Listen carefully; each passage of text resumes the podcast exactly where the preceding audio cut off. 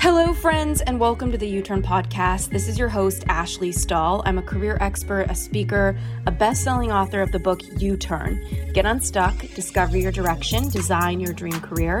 And I created the U Turn book and the podcast as a place to help you connect to who you truly are at your core. And that's why every single week, I want to bring a guest on with the intention of helping you expand what's possible for you, both in your confidence, whether it's in work or love, and just in life in general. So let's get into this week's episode.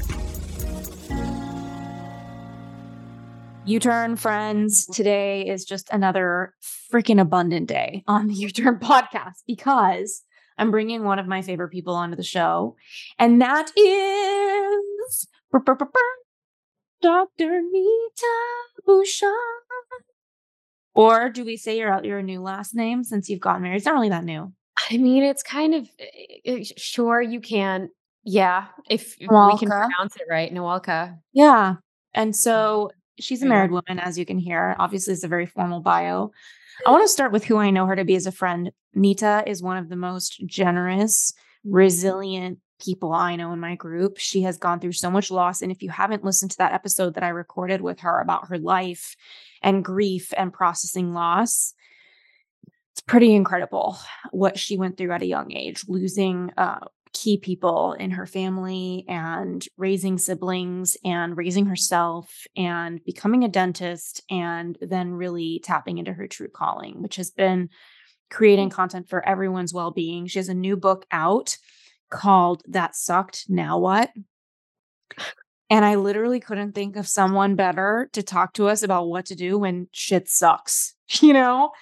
She also just showed me that she has some conversation cards that are so much fun. And I'm going to ask her all about it. She has even more than that going on.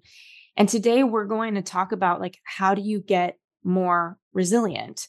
Um, and as far as her more formal bio goes, my friends, she is the founder of the Global Grit Institute. She's a mental health education. Well, by the way, it's a mental health education platform for leaders and coaches. She is co founder of the Dharma Coaching Institute, which is hosted. I don't know if you've um, seen the episode I've had with Sahara Rose on here, who's so brilliant and writes about Dharma as well. So it's a coaching organization helping thousands live their best lives. And I have had um, different people come into my world talking about how helpful that institute has been. Um, but most of all, she's really just here to help us move past heartbreak, move past failure, move past disappointment. And it's such a good time for me to be having her on here as a friend because I'm in a new relationship, which I mean, how many freaking times have you guys all heard me say this in the past five years? We don't even know. Hopefully, this one sticks. I think it will. But point being, there's so much attachment that we can all feel in our lives when things are going well. And how do we have uncomfortable conversations that risk the relationship? How do we normalize conversations around mental health? Um, how to embrace the mess of the human experience. So, without further ado, hi, neeta I love you. Thanks for coming. Oh my God. I love you, Queen. What an intro. Such a boss. You're such a boss at integration.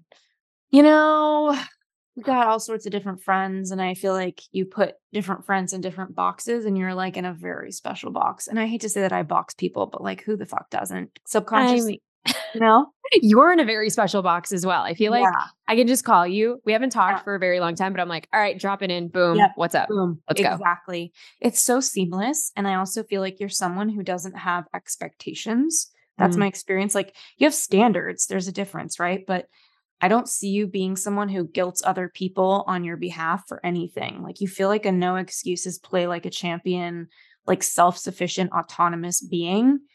So I really look up into you in that way. And I'm curious, like, can you give everyone a little background just in case they haven't heard the other episode, just about your general experience with things sucking and now you kind of rising into this mental health lens of helping people really overcome their challenges?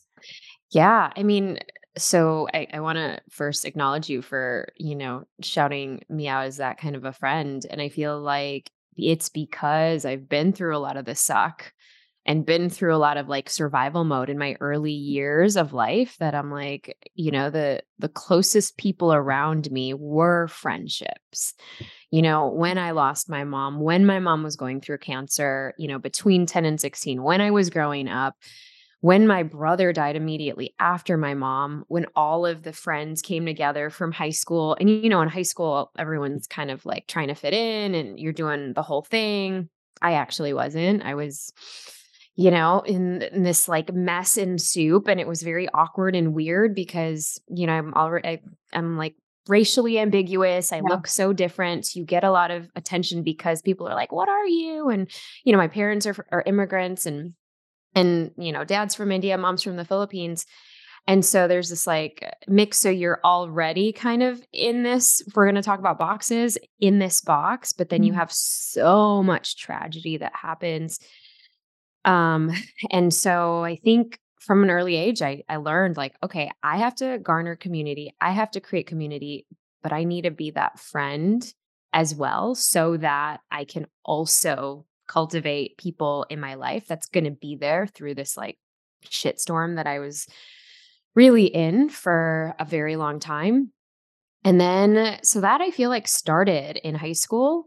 Um, but then, you know, at 19, I lose my dad. So it's like my mom, my brother, and my dad all before I was 20. And I had to raise my younger brother. And that in and of itself for those of you who you know i started a, the brave table podcast to talk about a lot of these brave conversations and we're still kind of healing our relationship mine and my younger brothers because it was just i didn't know how to parent a younger person and i was also young at the time and so so that's really given me a lot of grit a lot of resiliency um, as i started my journey then and in my 20s really uh, having to confront a lot of loss and death. And then I fell in love. I did what any, you know, um, person raised from with immigrant parents do, you know, the overachieving that became my uh, coping mechanism.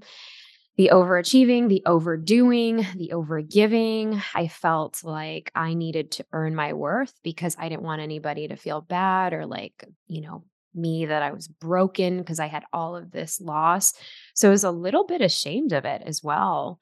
And then, you know, got married and and found myself in the biggest emotional, uh, mental, spiritual kind of death experience in many ways because I had to really confront what was for me and i realized that i was in an abusive toxic relationship and that was the beginning and the end of that death of me in saying fuck yes to myself and and starting all over unlearning relearning but fully actually breaking down for the very first time and and when I say breakdown, it was like asking for help. Like, I cannot do this alone. I am scared. I feel like I'm going to be judged because I had built this like persona of me as a cosmetic dentist and doing all these things and even getting a practice before I was 30, you know, like seven figures, all the things. And then I was just, I was just so afraid that like this imposter is going to be found out and she's just going to be broken. But that was exactly everything that I needed to fall apart so that I could pick myself back up and really champion what I'm doing right now. Hey, U Turners, this episode is sponsored in part by our friends over at Organifi. My absolute favorite product has got to be their chocolate and their vanilla protein powder.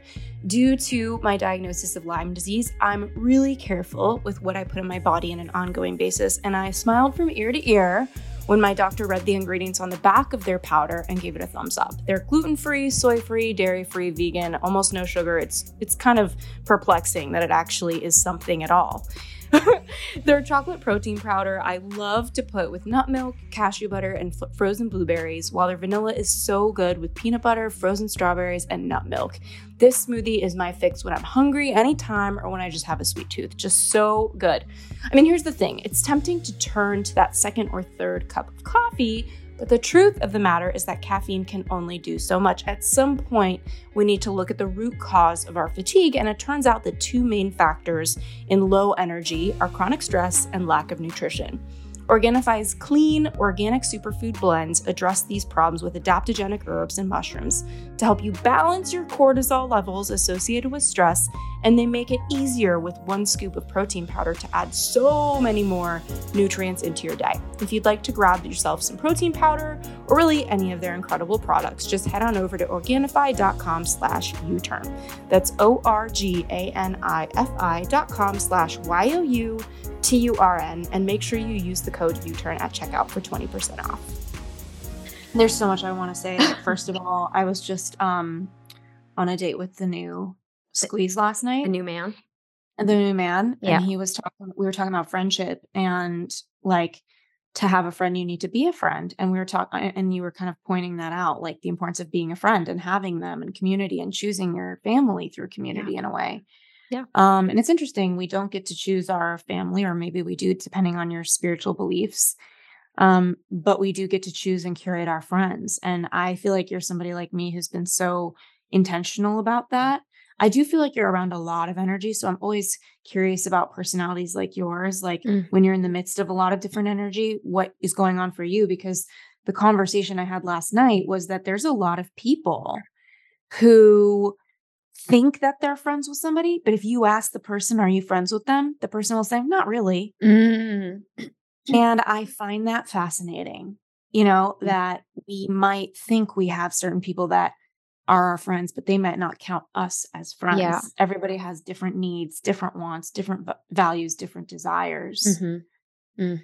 Oh. So, yeah. Oh, so that's that is a big one. I you know, I also feel that like there are within friendships, there are varying levels and degrees of friendships. Like I feel like we're just one of those people where a lot of folks may think we are their best friends.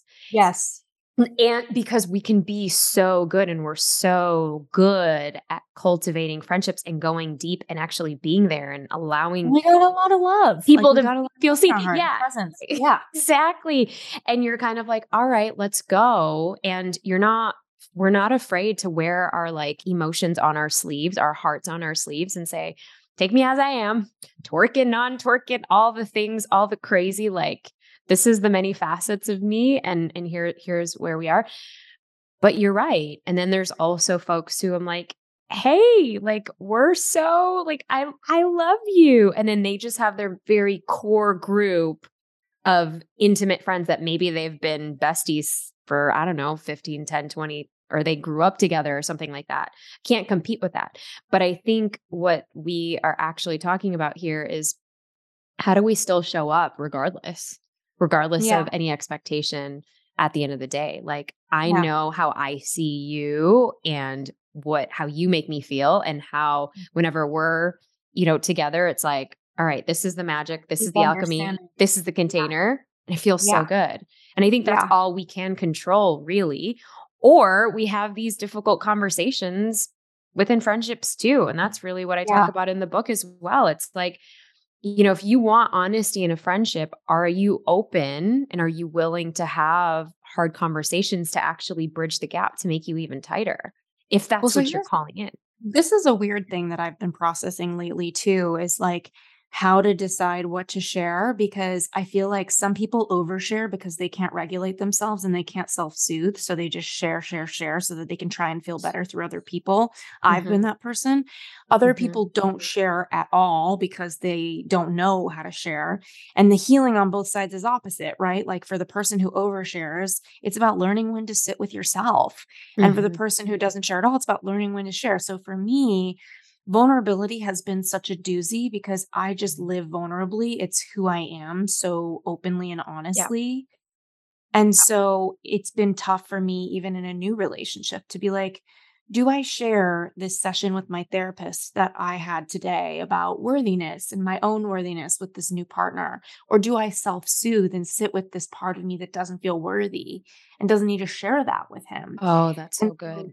Vulnerability is so freaking confusing in that Mhm. sense, don't you think? Mhm. Well, absolutely, because I can totally relate with you on the oversharing and like the, you know, the idea of like if it's a new person in your life, how much of it do we share? And sometimes if we do overshare, especially when it's a new love romantic relationship, and I think also even in friendships too, right? Yeah. If we're like Yeah. dating a new friend, so to speak, and we're kind of like, oh, this person's really cool. Like do we drop in right away or is it like snacky?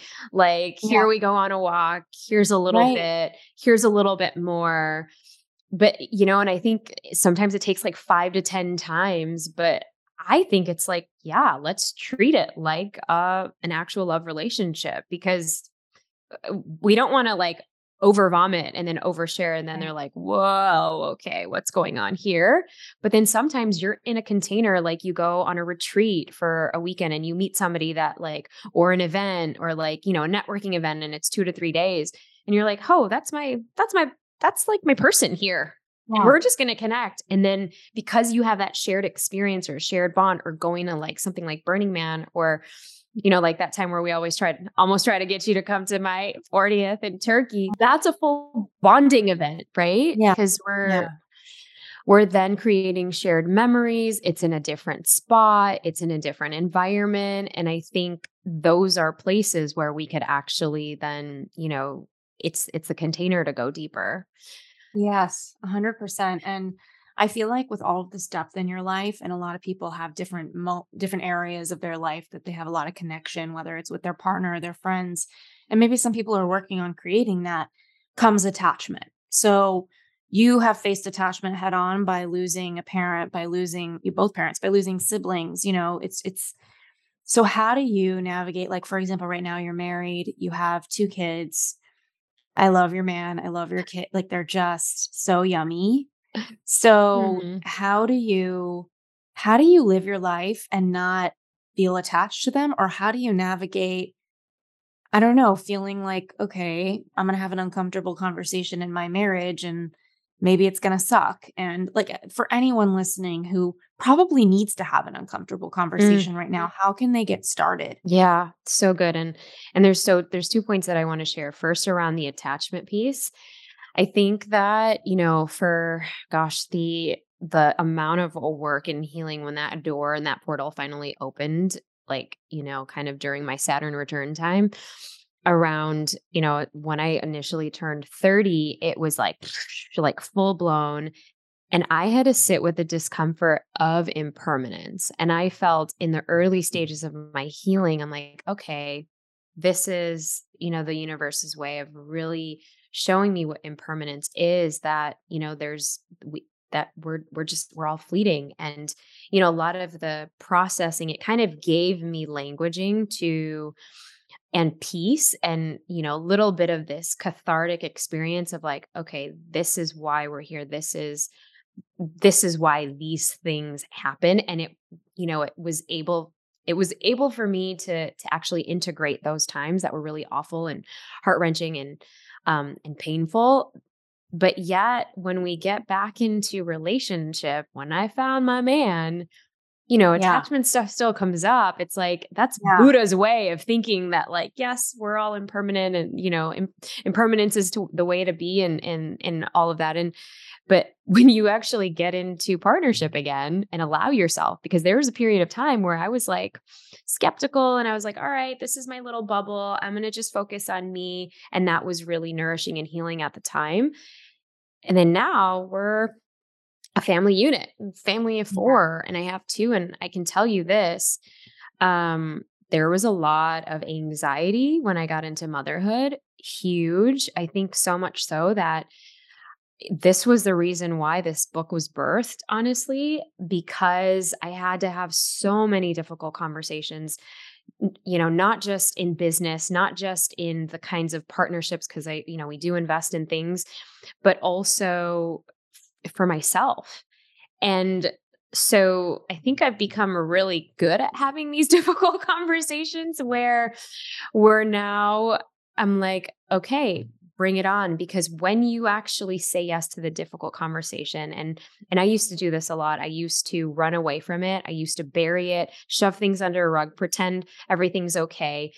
And if we want to go deeper with someone, if we want to go deeper with a friendship or a love relationship, we've got to be able to be okay with repair and reconciliation and and right. and that's the thing that most of us don't know how to do or we have wounding around it or because the attachment stuff comes up and we're fearing abandonment hello that was my thing fear of yeah. abandonment so then for me it was like let's I can't break up with anyone. I'm going to have these overlapped relationships until something yeah. goes wrong or you know, God forbid something really goes wrong and I have to actually like yeah, leave.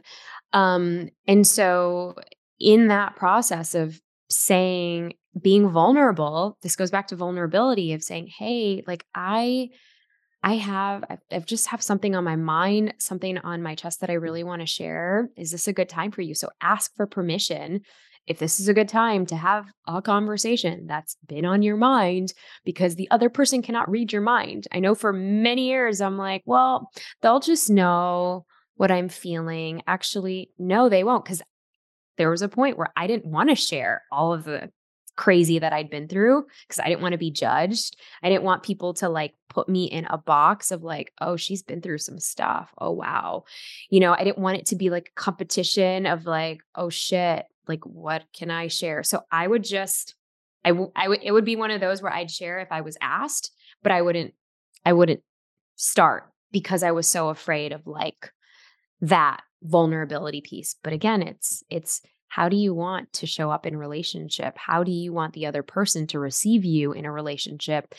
And are you willing to then lean into the discomfort and build that muscle of resiliency? Because every time you're asking for permission to share what's on your mind and you're not making people feel bad. You're just stating whatever the scenario is. So, two is like state the facts of what's going on. Hey, I've noticed that every time we hang out, you're not present. I've noticed that every time I've asked you to go for coffee, you know, you're you're giving me the runaround. You're like, we're not able to connect. Is everything okay? Right. So, you know, and then state how it's making you feel. That's the third thing state how it's making you feel. I really feel that like I really want to connect or I really want to go deeper with you, but I feel like I'm hitting a wall here.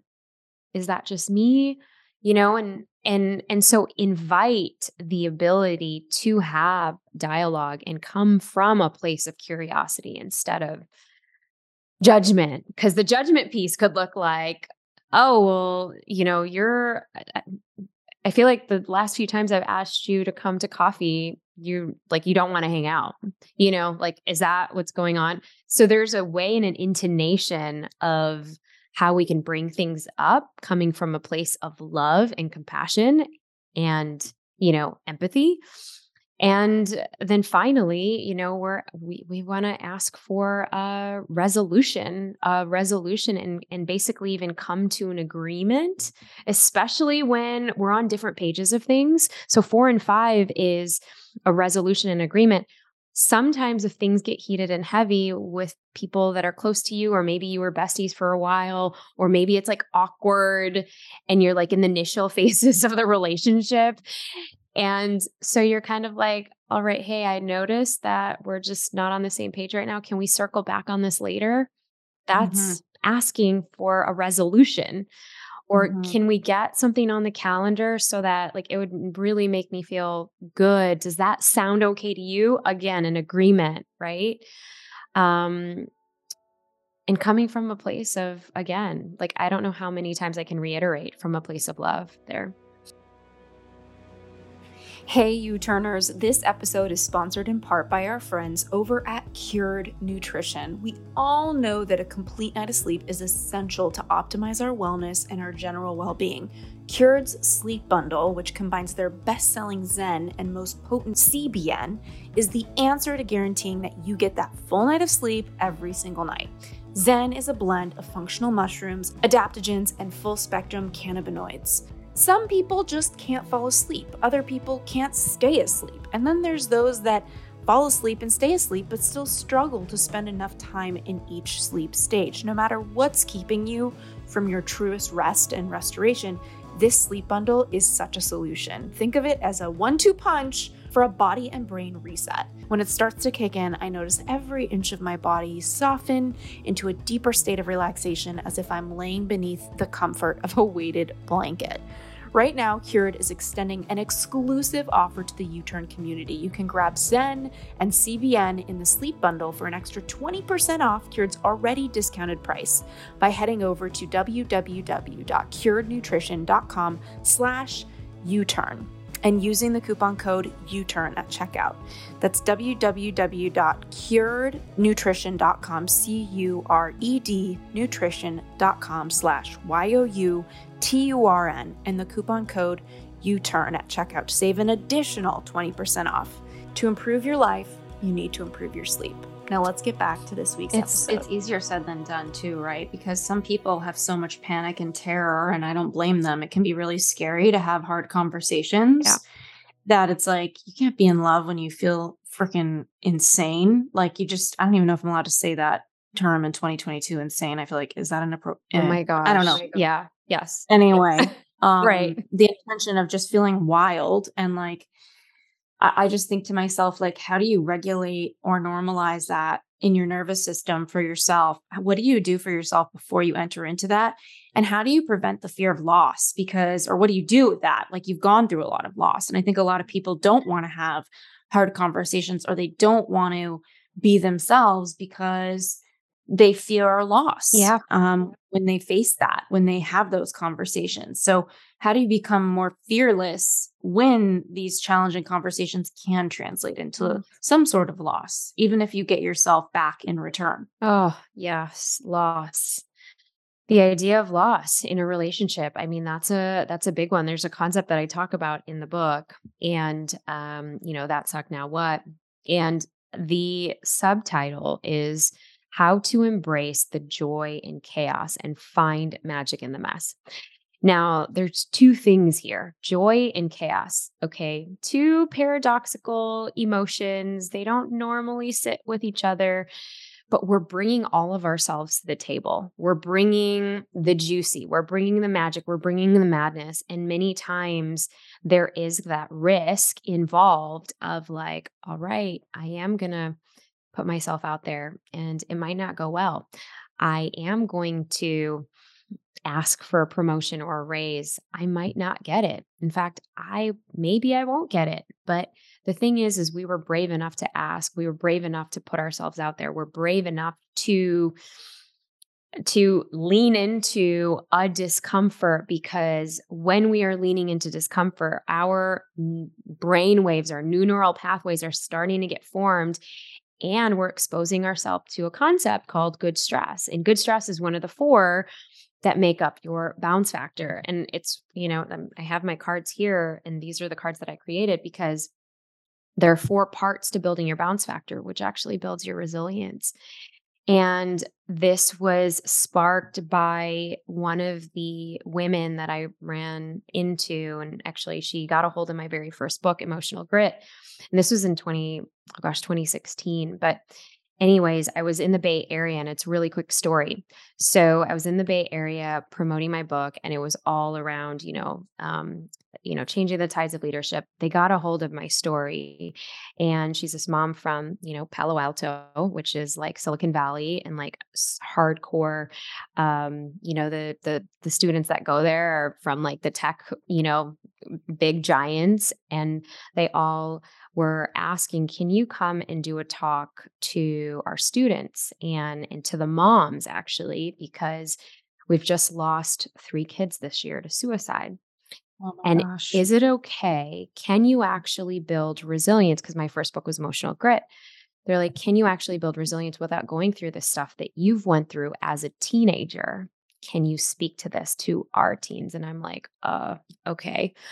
Shit just got real because um, yes, we can talk about building grit from this acronym and resiliency from what I knew growing up and going through and processing my own grief was toughness, right? Your mental toughness, your emotional toughness. And that's really not what this is.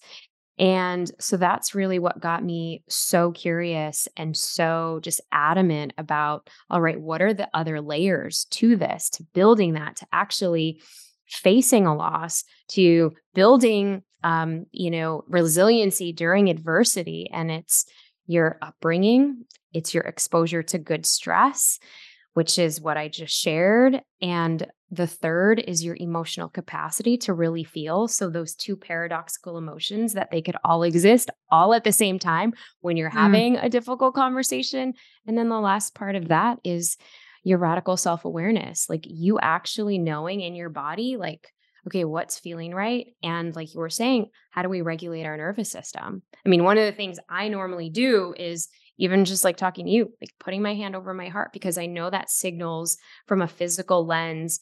I feel like I'm in my body. I'm nowhere else. I'm not trying to deflect or bypass. I'm here and it doesn't feel right because I have to share something with you that is going to maybe cause a little bit of a heart racing, but right. I can actually feel myself right now and honor yeah. that, you know? Yeah. It's easy. It's it's so amazing. I know that our group and you especially have done a lot of work on yourself. I've been sitting in therapy for like 15 years and some days I have nothing to talk to her about. I go once a month or every other week um, when things are present for me. And I find have you been with the same therapist or have you switched? Um, the past five years I've been with the same one, but every like five to eight years I switch it up. Mm-hmm. Um, and the one that I've I've been with now has just been so like she's so booked and she always makes me feel like she has space for me. We have such a special bond and she's so sharp. Um, but yeah, I, I feel like you talk a lot about tiny ways to triumph over hard times and you're That Sucked Now What book.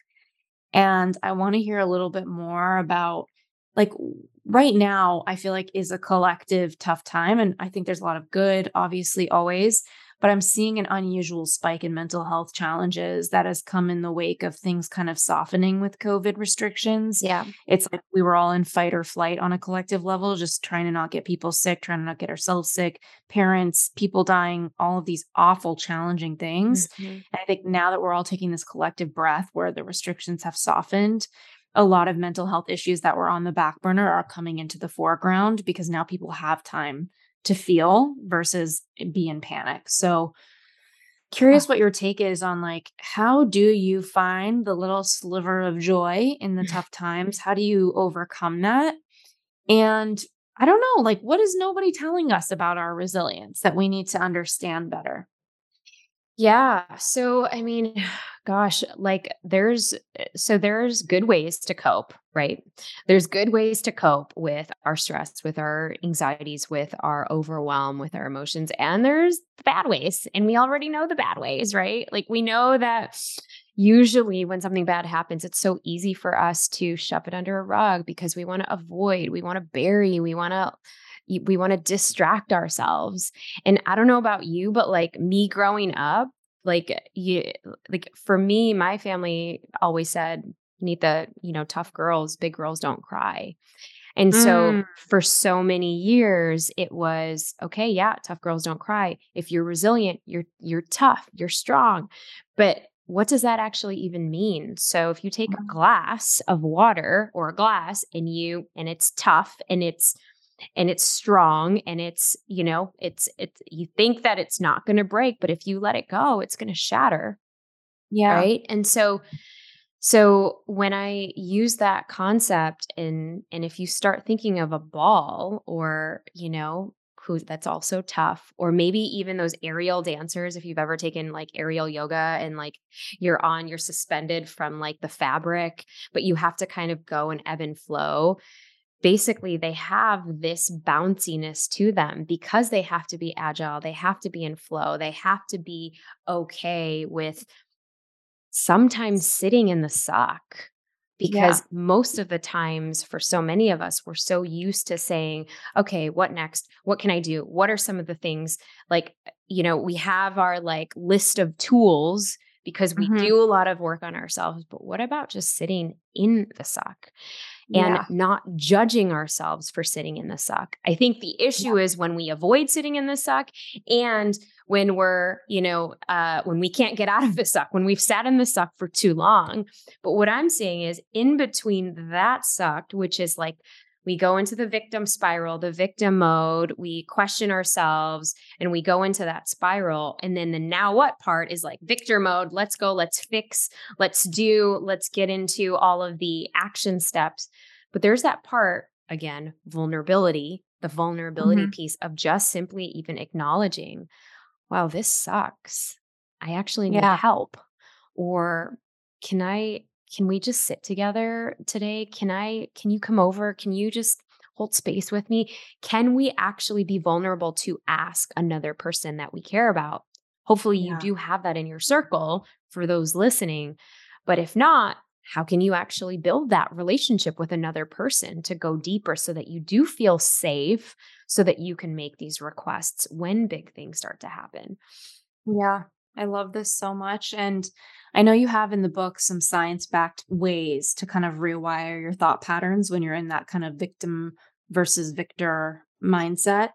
Um, I know you you just talked about, you know, and for those of you who don't see the video clips of this, she put her hand over her heart when she was sharing something vulnerable. And it was like a way, I, I'm guessing that's science backed to self soothe. Yes, yes, this is definitely a science-backed way to self-soothe because what we're doing is we're regulating, we're we're paying attention. Our awareness is going to our heart. We're slowing our breathing down and we're catching ourselves. And it's Yeah. a way to signal our brain to say, okay, you got this. You got this. Yeah. Another way is to actually anchor, use an anchor. I actually just gave you one. Okay, the mantra, that sucked. Now what?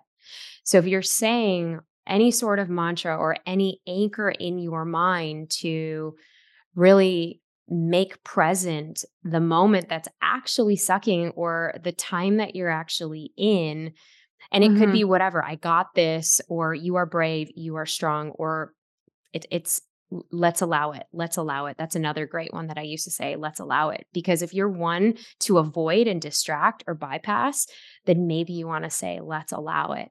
And if you're the Mhm. one to actually sit in the suck for too long, maybe you want to say, okay, that sucked. Now what? That sucked. Now what?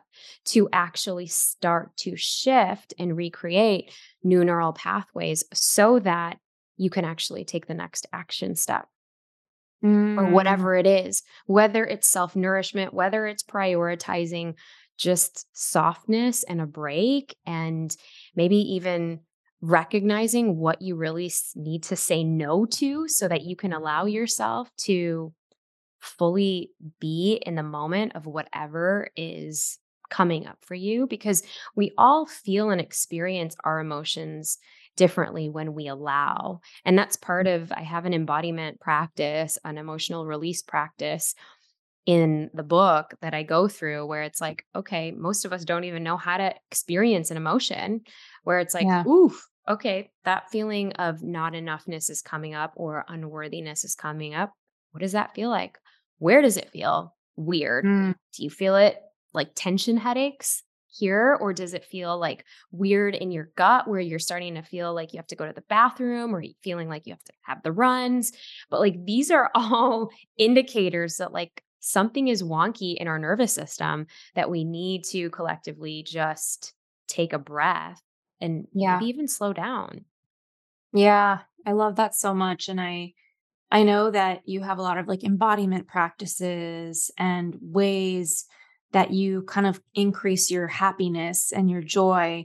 So, what are some of those sorts of practices or rituals for you to be more embodied, for you to be more joyful that we could share with everybody listening right now, especially if they're about to embark on an uncomfortable conversation and use some of those steps that we just talked oh, about? Oh, yes. Music is everything, honestly, for me in this season of like motherhood and just like craziness many times of just getting back to myself. I think I just shared with you that like I went to a little sensual dance yesterday, but honestly, music has always been that catharsis for me. Uh, sometimes, honestly, in this stage of life, like with small littles, I don't have the time for like a, a 30 minute meditation, but do I have a time for a three minute song break? Yeah. Uh, do I have time to put like a fun little playlist on? And maybe it's just one song that you dance to, you shake to, you scream to. I have a really fun one that I do for anyone that wants to get silly. And it is an embodiment practice in the book. I go through all of the steps, but there's this there's this song by Cats and Boots. It's called the Dinosaur Dance. Ash, you would love it. You would love it. I do it with the kids. And it's like it's like an EDM song. It's hysterical. I've done it on stage with like 500 people, like both times. and it's like, all right, you guys, like stomp out the sucks. So we stomp out what sucks. So bring to mind a thing that sucks. It could be like, you know, somebody talking bad about you, a troll, something that didn't go your way, a failure, a setback, a challenge, a difficult conversation that you need to have and confront somebody about it. So bring that to mind. Feel the suck in your tummy. You want to take three deep breaths when you feel it, but then turn on that song, Cats and Boots, put it in the show notes.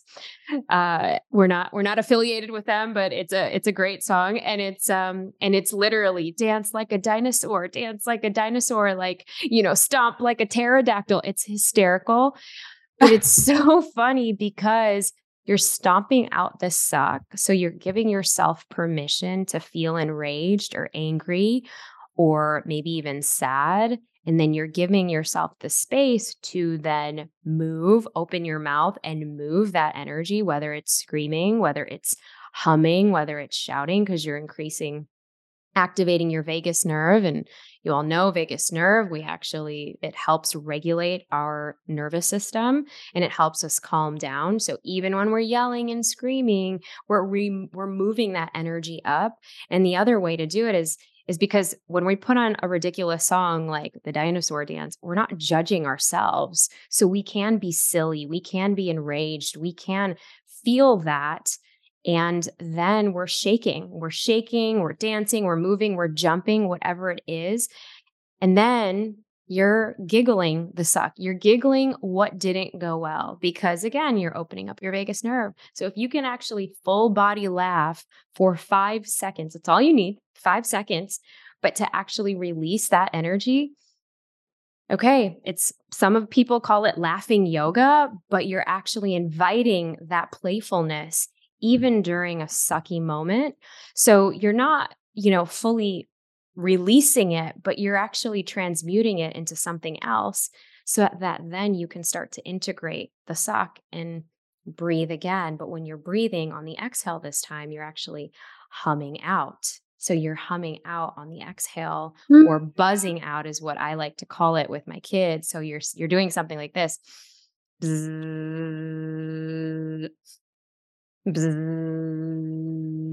And so it sounds silly, but it's actually soothing to your nervous system. So you should try it.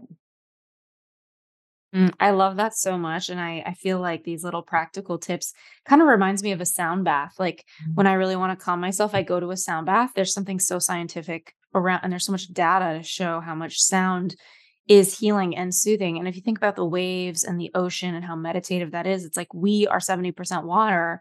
So it makes sense that when we put sound on our bodies, it feels soothing and something's getting regulated and our little cells are happy. Um, in my meditation certification, I just was told that we only see 0.0035% of the electromagnetic field with our eyes. Wow. So we basically don't see anything that is in front of us and 0.035%. Um, oh my God. 0035. Like we don't see anything in the electromagnetic. And so it's just interesting to really realize like how much we take on different things around us. And like sound is just one of those things that does so much. Mm-hmm. Um, anyhow, I'm I'm so curious to also ask you. I mean, I, I feel like you're just full of resources. Mm-hmm. Um, I want to ask you a little bit about your your resilience and boundaries. Like i feel like boundaries are so hard for people to set and you know you talked about how to have an uncomfortable conversation and i can't think of something more than like a boundary conversation. Mm. how do you navigate setting boundaries with somebody and how do you keep things in intact or, or, or when do you make a decision to pick your battle you know? Like some things are better left like we talked about at the beginning better left unsaid. So how do you decide like this is a, little thing i want to poke at and, and make better? Yes yes. So if it is something that's been bothering you you know that you need a boundary around it.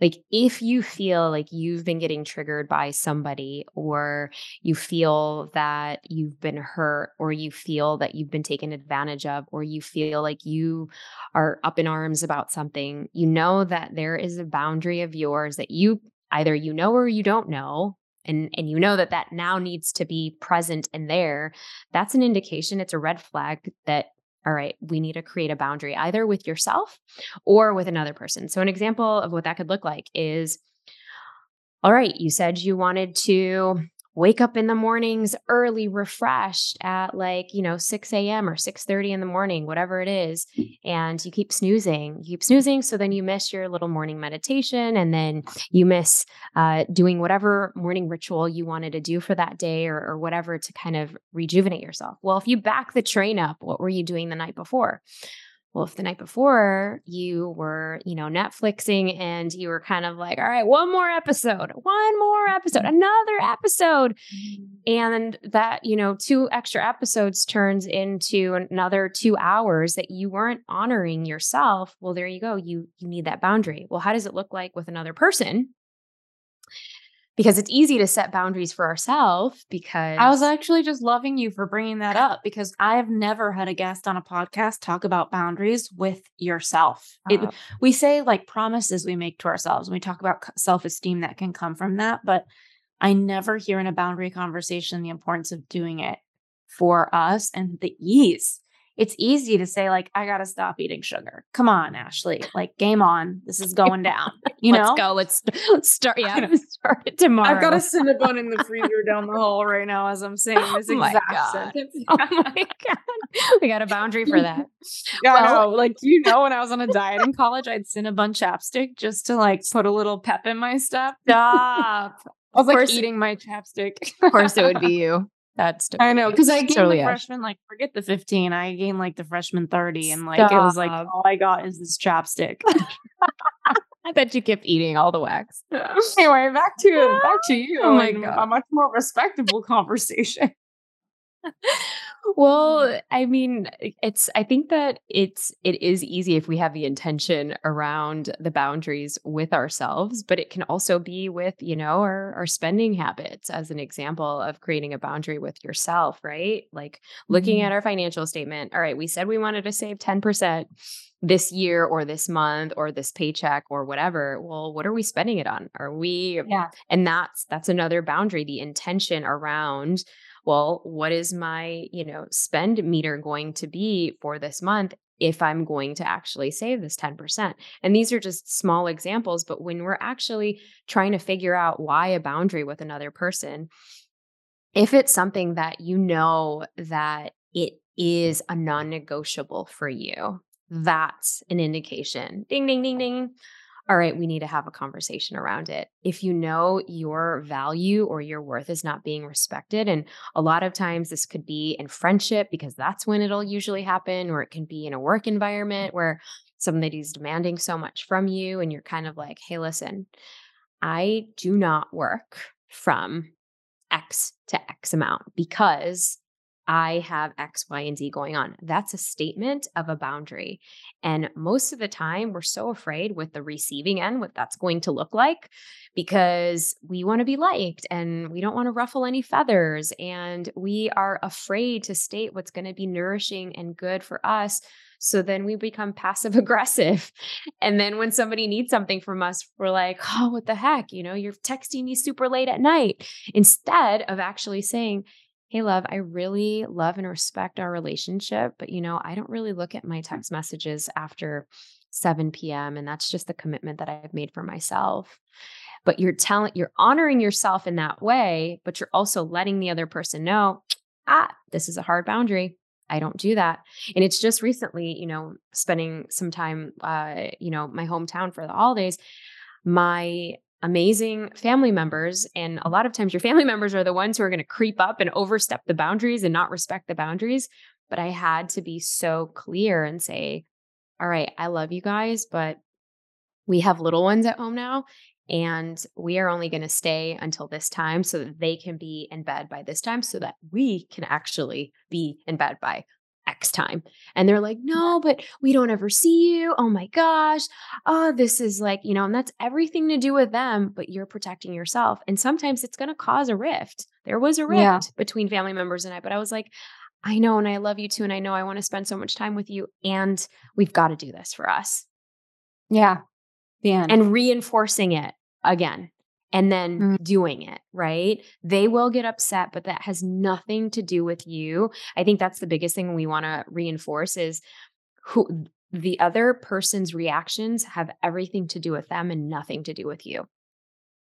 Mm, Okay. So you're sharing a lot around like mindset and how we can kind of make it safe for ourselves to step into what we need. And it's interesting because we I just interviewed Kristin Neff, Dr. Kristin Neff on the self-compassion book. Uh, and she talks about like when you you cannot have compassion for other people unless you have it for yourself. Like how can you provide an experience for another human being that you don't know within yourself at all? Like how can you do that? So there's a lot of common sense in that.